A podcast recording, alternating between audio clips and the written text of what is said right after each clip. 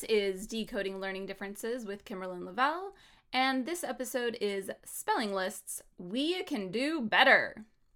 So, this episode is inspired by a whole bunch of parents recently asking or posting about spelling lists and what should they do about these spelling lists, especially for kids with dyslexia. What am I supposed to do you know is it is it appropriate to, for my child to have a spelling list? What kinds of accommodations should i have? Um my child would have gotten 100% except they had all these letter reversals. Is that fair? No.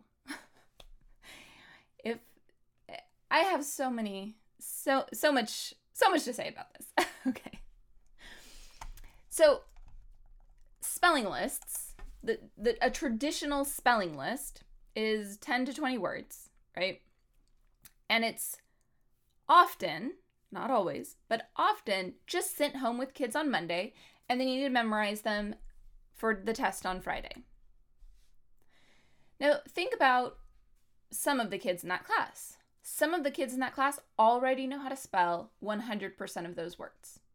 They don't need to study anything. The majority of the kids are going to know a majority of the words on that list. And then there's the kid with dyslexia. Doesn't know a single word on the list. So you're expecting the child, every child at all these different levels, to all memorize the exact same list with no instruction and not necessarily the same level of home support either and take a test on Monday, on Friday, and all get graded in the exact same way. I don't understand the purpose of it. I know some teachers who have flat out said they only give spelling tests because te- because parents expect them. Because parents had spelling tests, so they expect their kids to have spelling tests, so they give spelling lists and spelling tests.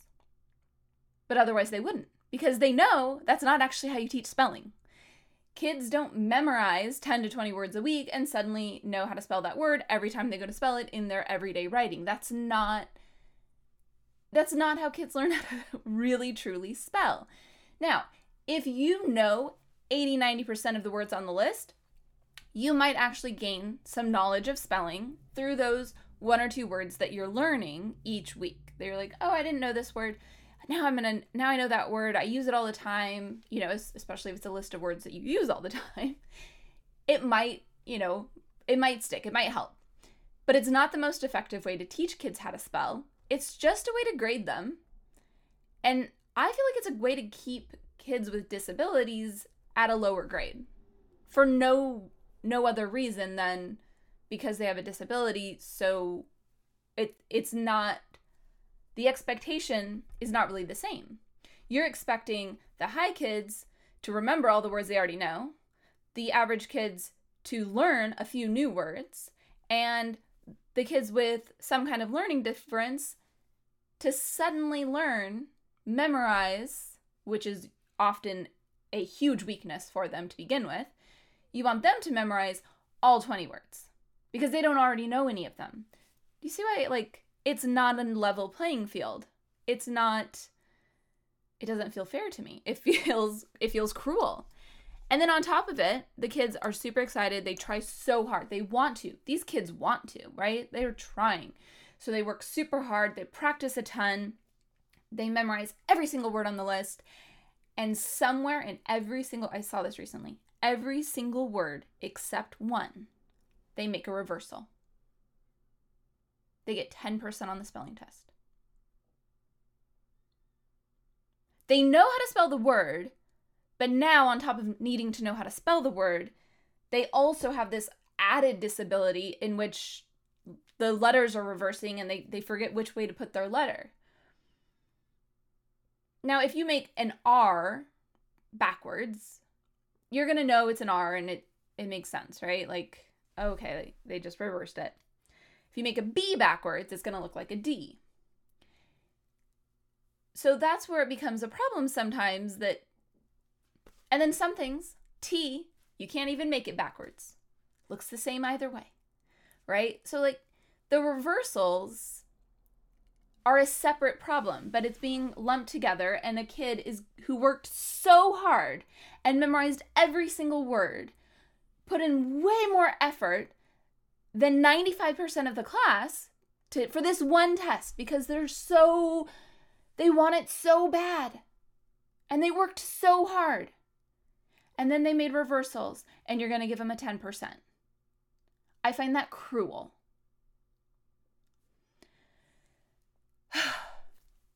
Breathe. Okay.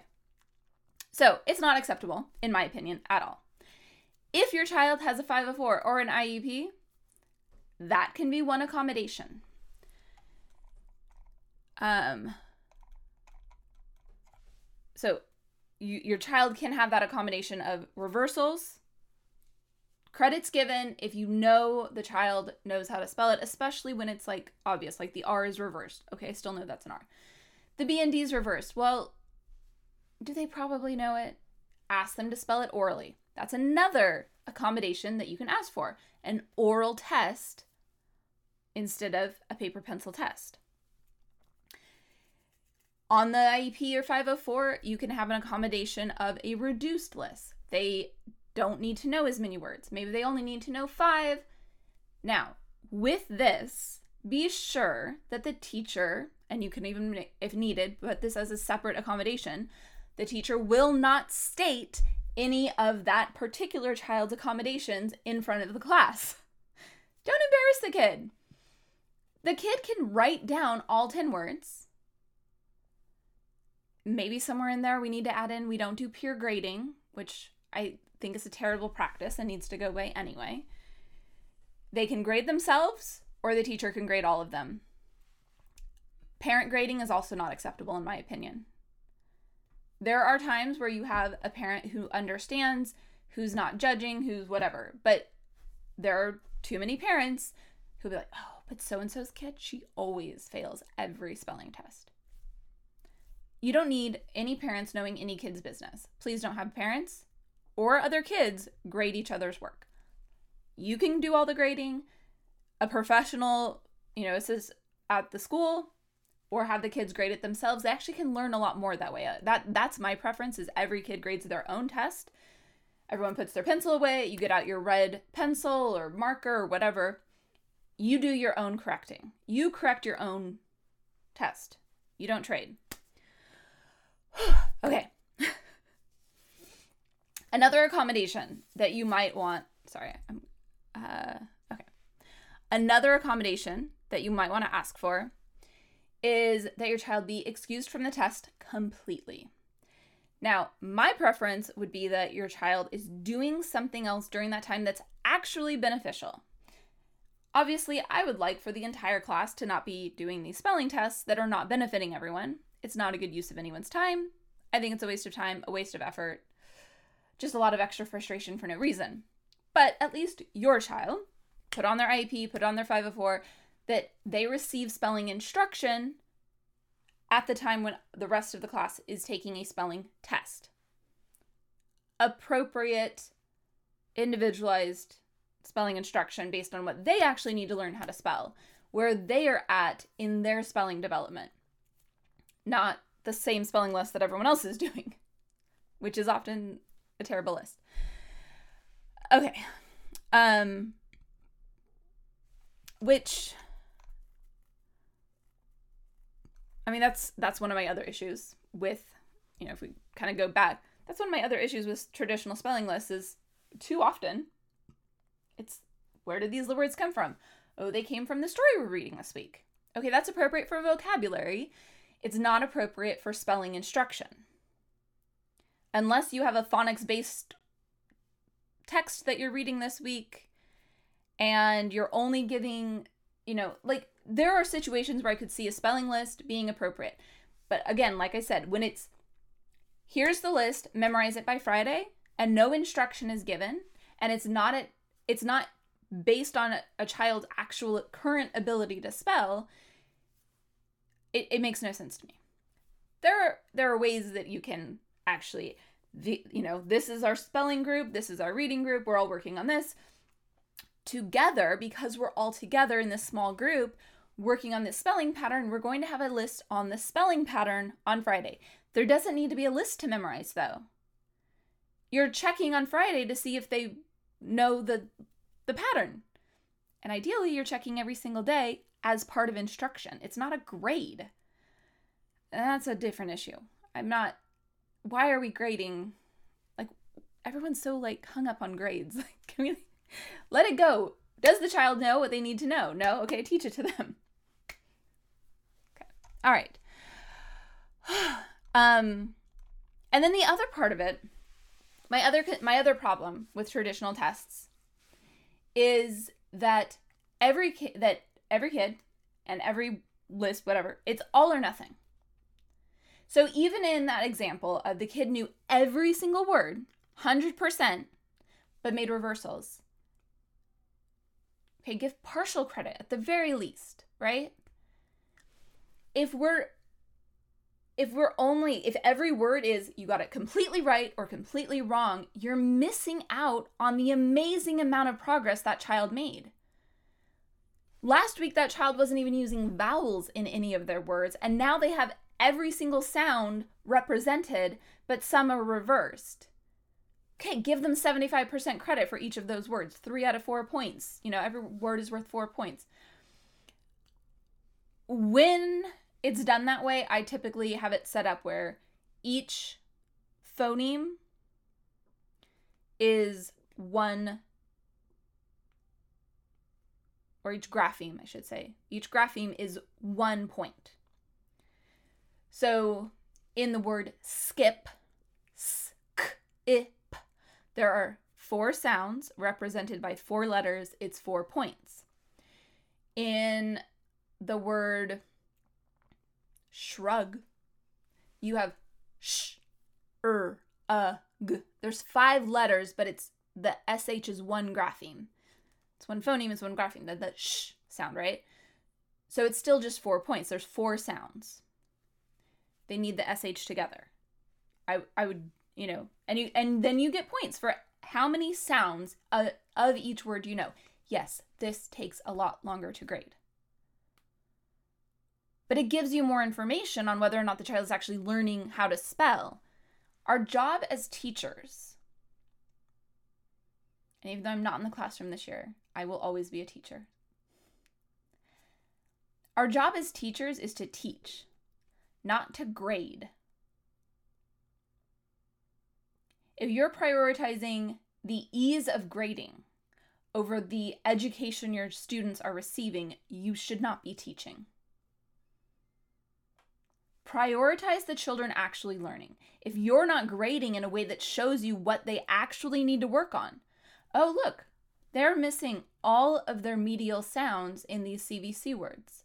They're mixing up all the short vowel sounds you know they're always getting the consonant the fi- the initial consonant and the the final consonant correct but that that middle sound they're not getting that they're getting confused we need to work a lot harder on our short vowel sounds. Instead of zero.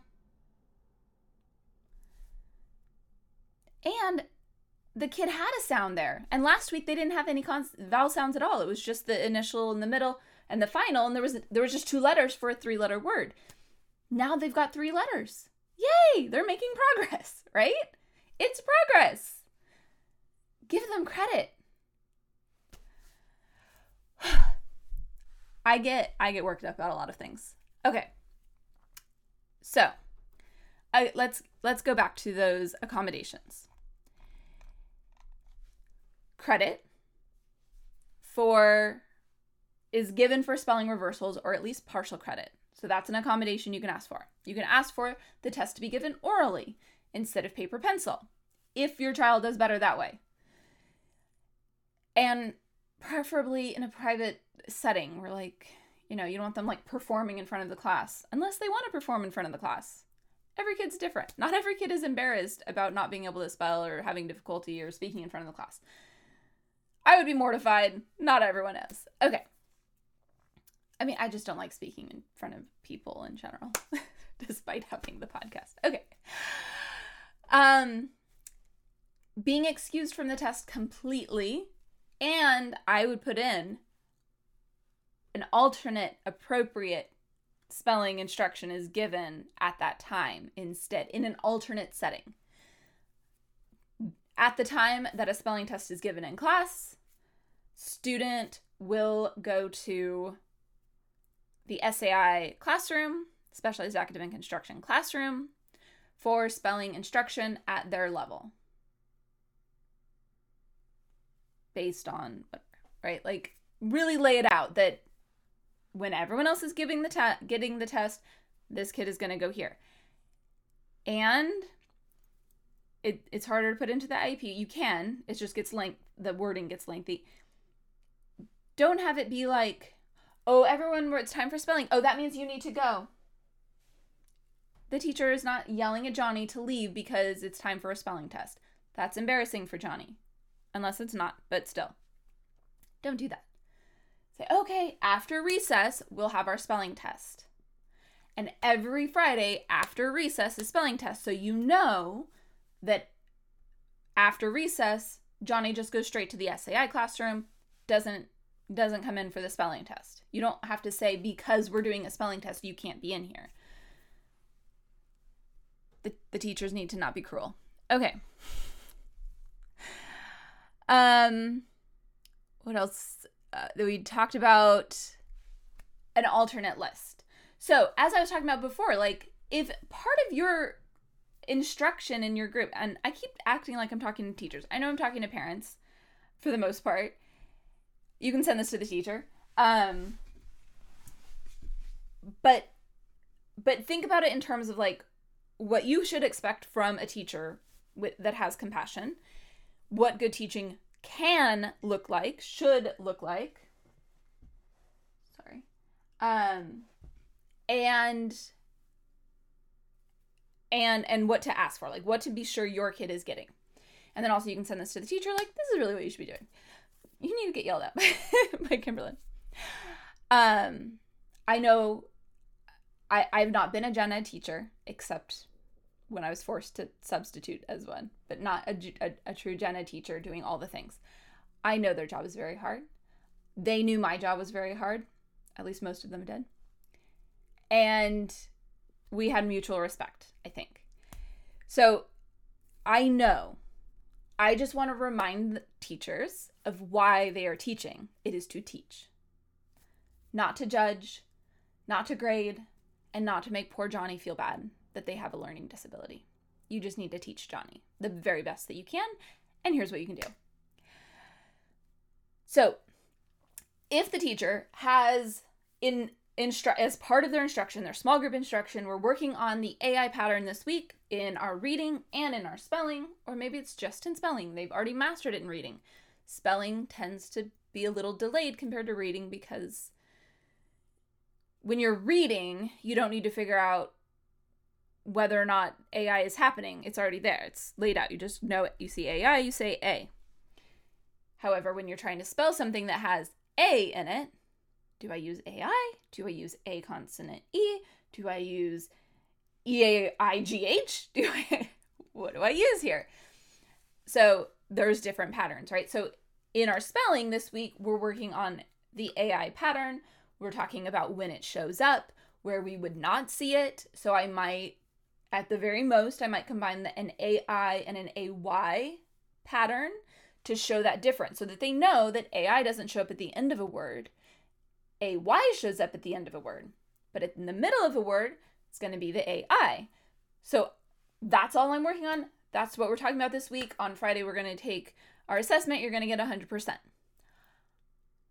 Your you should expect your students, your child to go into class being able to get 100% without s- trying to memorize out of context words, right? Like they don't they shouldn't have to have a list of AI words that they're going to take a test on. We're just going to take a test. Or just don't take a test because you're doing constant things if it's small group. You know whether or not they get it. If it's a bigger group that you're all in the class doing, then yes, do a test at the end of the week to make sure everyone has that pattern and understands it. And then pull the and then you're expecting the teacher to pull the small group to work on it and make sure they get it. Or you can follow up. and you know if you see your kid came home they weren't able to do the test because they didn't actually master it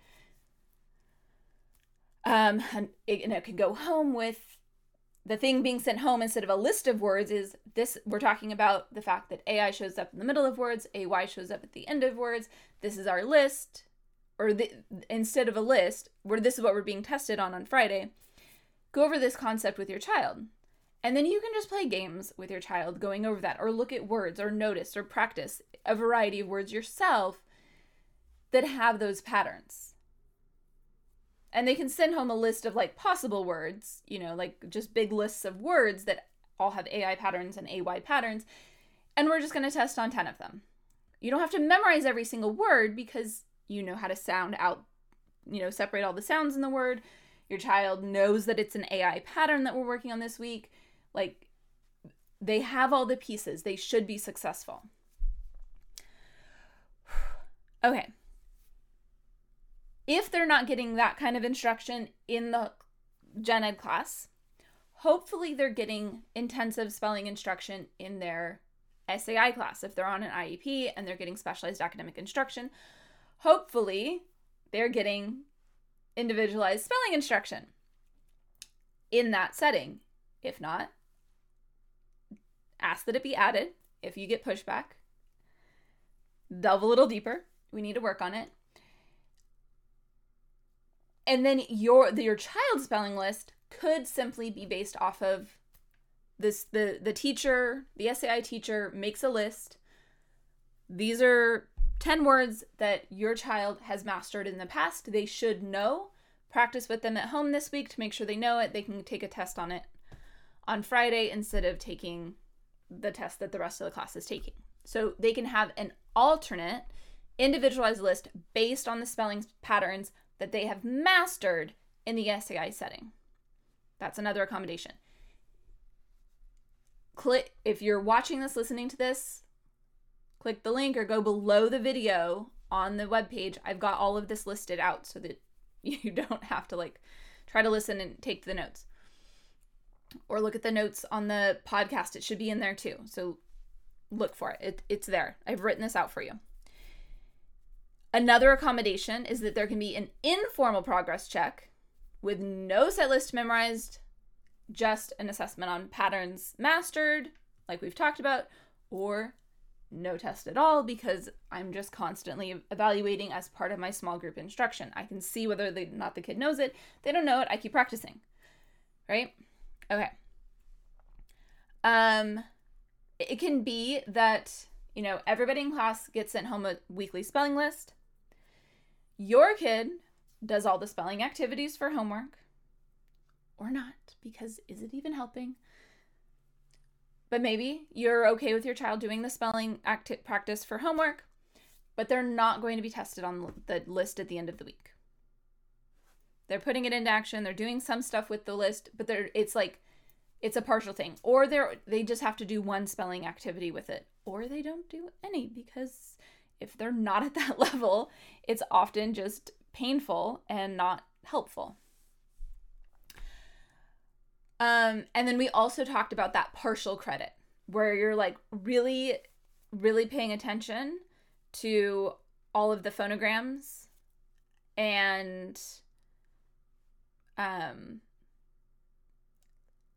I'm like I have as an example below is ship, ship, three points, right? You get all or nothing. But maybe the next word is flip.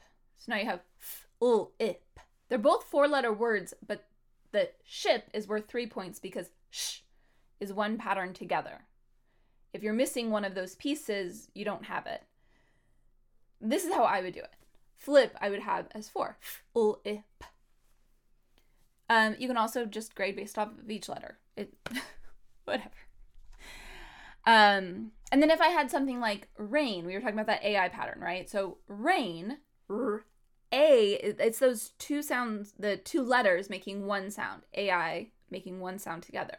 R, a, n and I'm thinking of rain falling from the sky, not a king's reign, which would still just be three sounds, but maybe you do give points for every letter in that case because it's a lot of letters to try to remember and and maybe they got partial credit. Maybe they remembered the g but they may they put an a instead of an e because that kind of makes sense right?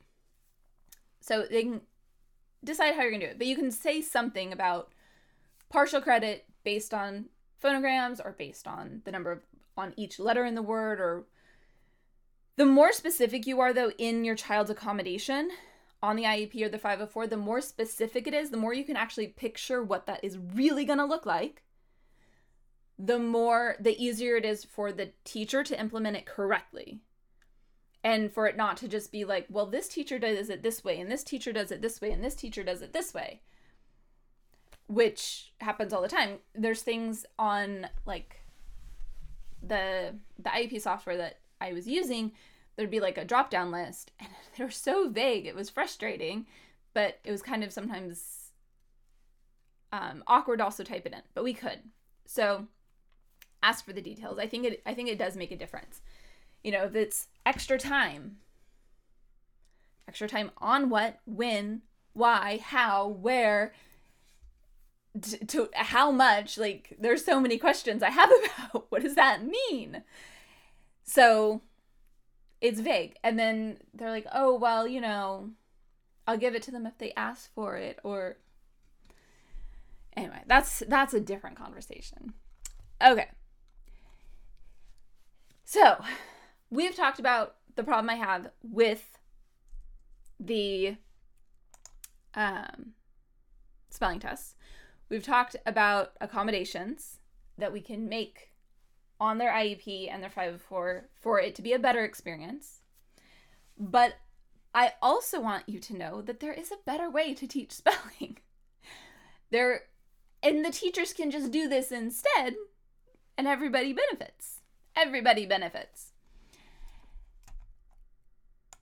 In English, there and depending on who you look at, there's about 30, 31 spelling rules that account for around 95% of all English words. They can all 95% of all English words can be explained through these 31 spelling rules.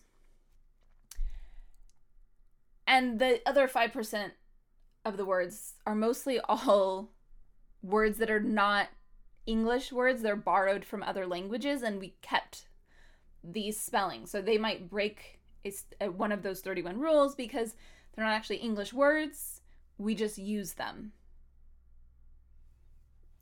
So, in some languages, when they borrow a word from another language, they change the spelling to match their own spelling rules. We sometimes do that. We often don't. We often just keep that as, okay, sure. We'll just use that spelling. That's fine.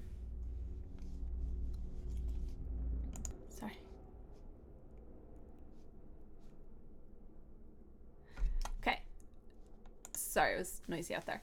Um, so we can teach children those 31 rules. If we teach them, they can become proficient readers, proficient spellers in a systematic way, and they know, like, they can put it into practice. They can become good spellers. And this is something that all kids can access. So, ideally, and this is not something that like oh 31 rules let's just do one rule a week and then we'll have them all by the end of the school year. This is something you could do that but you also want the next grade level and the next grade level to do the same thing because it's constantly reinforcing and even some of the rules reinforce each other. One of the rules in english is that english words do not end in I, U, V, or J. Now you're thinking of exceptions there's plenty. Well, there's not plenty. There's a few. Most of them are borrowed words or like the word hi, which as far as I know, it it's it's kind of it's more of an exception. Um I can't remember all the details to it, but but if you know, okay, well, that one isn't, but in general, when I'm spelling, I'm not going to end a word with I or U or V or J. I know that that's not coming at the end of a word. So, what other, what am I going to do instead? Right? So, the word blue needs an E at the end because English words don't end in U. B L U E. There you go. That's why it's there. And then there's also, you know, what all the all the um all the jobs of E. One of the jobs of E is to not leave English words ending in I, U, V, or J. So the word blue or give, G I V E, is obviously it's not give. That E is not there to make the I a long vowel sound. It's there to so that V is not at the end of the word because English words do not end in I, U, V, or J. So, and you might not have known that. a lot of us didn't because we weren't taught all these things, but we can learn them. If you are interested and want to learn them yourself, I recommend um, Uncovering the Logic of English by, I hope I'm saying her name right, Denise Eide, E I D E. It goes through all these rules, it gives explanations, it gives examples, and you'll realize it can get very dense and complicated. It's a lot to try to remember. It's too much to like try to teach in my opinion, it's too much to try to teach a child in a single year. But you can start incorporating things like that. Um, you might want to give it as a gift to a teacher. It's a relatively easy read. So if the teacher's at all has any amount of free time and is willing to put some time into that, it's pretty easy to start getting through and then it's a good like reference book. Like it's something you can keep going back to and flip through. I definitely would recommend a physical copy of it because you want to be able to flip around a lot and put tabs or something. I don't know. Um. Okay, so a, a teacher can develop this. There's also some great programs that do teach these rules explicitly. So, like that one, Uncovering the Logic of English by, by Denise Eide. She's created a whole curriculum, or with a team, has created a whole curriculum called Logic of English. And actually, there's two curriculum options there. There's a younger grade, foundations, and an older one, essentials. They go through all of those rules. Um, there's another company, All About Learning. They have All About Reading and All About Spelling as their two programs. Um, obviously, not for younger and older. In this case, it's two separate programs that you just do both. Um, and they go through these same rules. I, I'm not positive if they go through all of the 31, but they go through they do go through them and i'm expect i i believe that they basically go through all the same rules maybe in a different order maybe there's not the same number of them because they combine things or separate things or something but they're there they do teach those same concepts. So there are programs out there that are very easy to use and implement and everybody can learn how to spell. And it doesn't have to be a memorize these 20 words this week and these 20 words next week and these 20 words the next week. And now you better start putting all of those into your writing and you're going to get graded on that in your writing also. Like, think about that. Like, just backing up to another problem. Like, the kid has, is already getting graded on their spelling every time they do a writing assignment, right? Big red, spelled correct. Like, then, so they're already getting graded on that. It's already being assessed in their everyday writing or in their big writing assignments. And yet you're still sending home lists that they have to memorize. And they it's too much. Okay. So, takeaway. Takeaway Kimberly can really rant about spelling. This was a much longer video than I meant for it to be. I apologize. Much longer episode, I should say, than I meant for it to be. I apologize.